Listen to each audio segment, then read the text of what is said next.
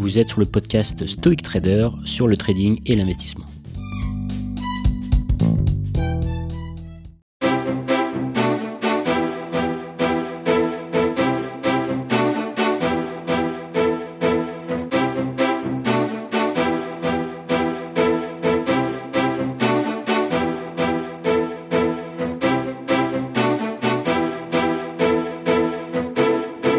Bonjour à tous, alors est-ce que le stock picking est mort?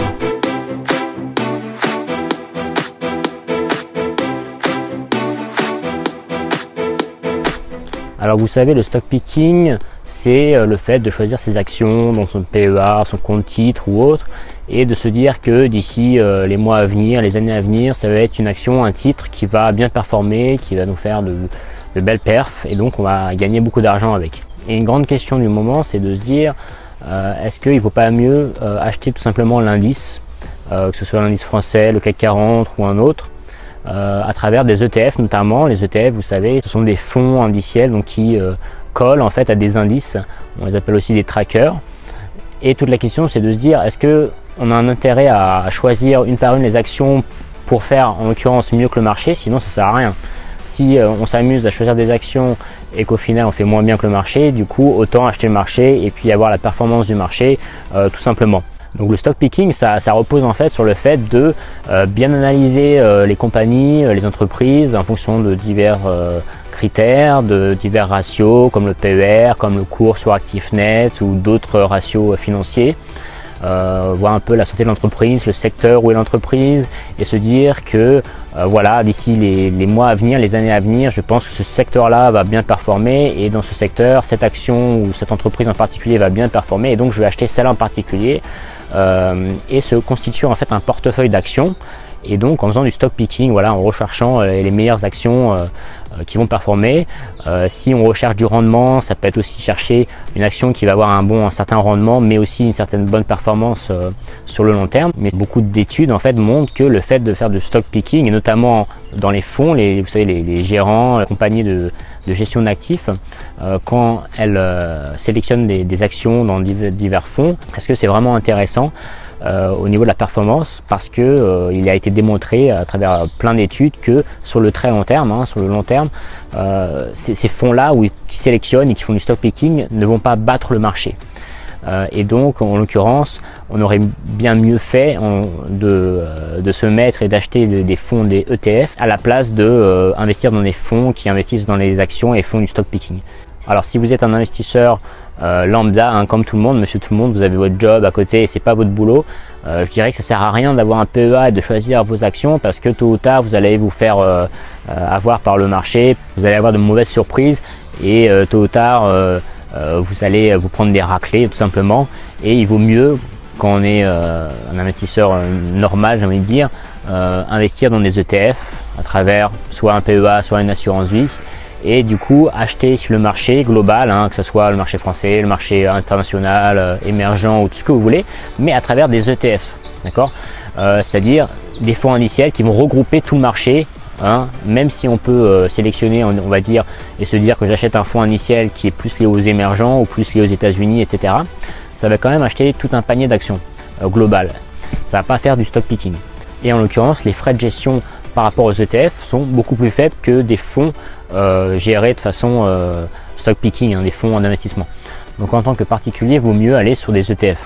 Est-ce que, est qu'en tant que particulier, c'est intéressant de faire du stock picking et de, euh, de choisir ses actions dans son PEA Alors ça peut être intéressant dans le sens où on, on va essayer euh, de, réfléchir et de regarder les ratios et se dire voilà moi je suis confiant là-dessus et si vous aimez euh, justement utiliser des stock screeners euh, ou des voilà des, des, outils pour sélectionner vos actions et que vous êtes un peu financier dans l'âme ça peut être intéressant ça peut être drôle mais est-ce que la performance va être là va être au rendez-vous?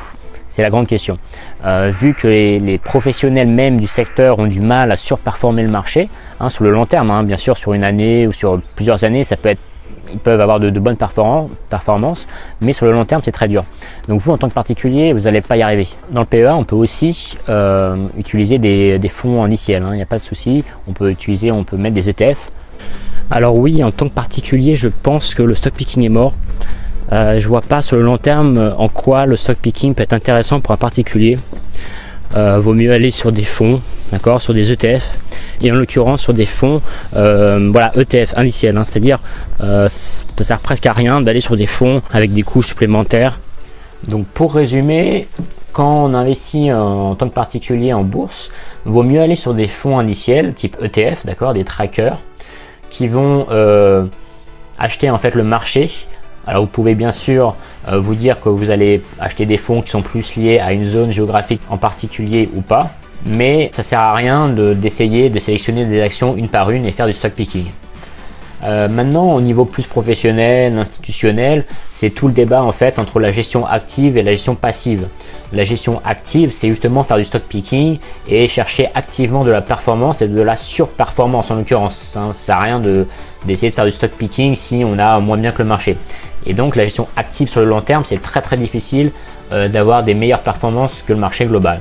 Et donc c'est à l'opposé de la gestion passive qui vise à justement acheter le marché à travers des fonds indiciels euh, type ETF euh, et qui va acheter le marché et plus gérer les allocations en termes de géographie. Est-ce qu'on va plus acheter des, des, indices qui sont liés à l'Asie, aux États-Unis, etc. Donc ça c'est sur les actions et après bien sûr il y a la même chose sur les obligations et sur d'autres classes d'actifs. Euh, donc cette opposition gestion passive, gestion active, euh, vaut mieux laisser la gestion active aux professionnels et faire ce qu'ils font avec les institutionnels et autres. Et en tant que particulier, même sur un PEA, euh, pas essayer de prendre une par une les actions, ça sert à rien. Il y a des gens professionnels qui font ça dans leur boulot, dans leur travail. Donc vaut mieux en tant que particulier acheter des ETF, investir dans des ETF sur les marchés à long terme. Maintenant, bien sûr, si vous travaillez dans une entreprise et que avec votre entreprise, euh, vous pouvez bénéficier euh, du plan épargne euh, entreprise, hein, le PE, ou où, vous pouvez investir dans les actions de l'entreprise et en même temps que vous investissez, vous avez un abondement de l'entreprise, vous en achetez 5 actions et elle vous en donne 5 ou autre, ou quelque chose comme ça. là, oui, c'est intéressant. seulement, il faut faire attention de ne pas trop être exposé à sa propre entreprise. Euh, si vous investissez euh, toutes vos économies dans, votre entreprise, bon bien sûr c'est euh, si tout va bien c'est très bien puisque votre entreprise va abonder et va vous, va vous mettre un certain montant en rapport avec ce que vous mettez vous. mais il faut faire attention de ne pas mettre tous ces œufs dans le même panier, de diversifier un minimum pour pas être trop exposé. Voilà, j'espère que cette vidéo vous aura apporté quelque chose. si oui, n'oubliez pas de la liker et abonnez-vous à travers le petit bouton de s'abonner à la chaîne YouTube Stoic Trader.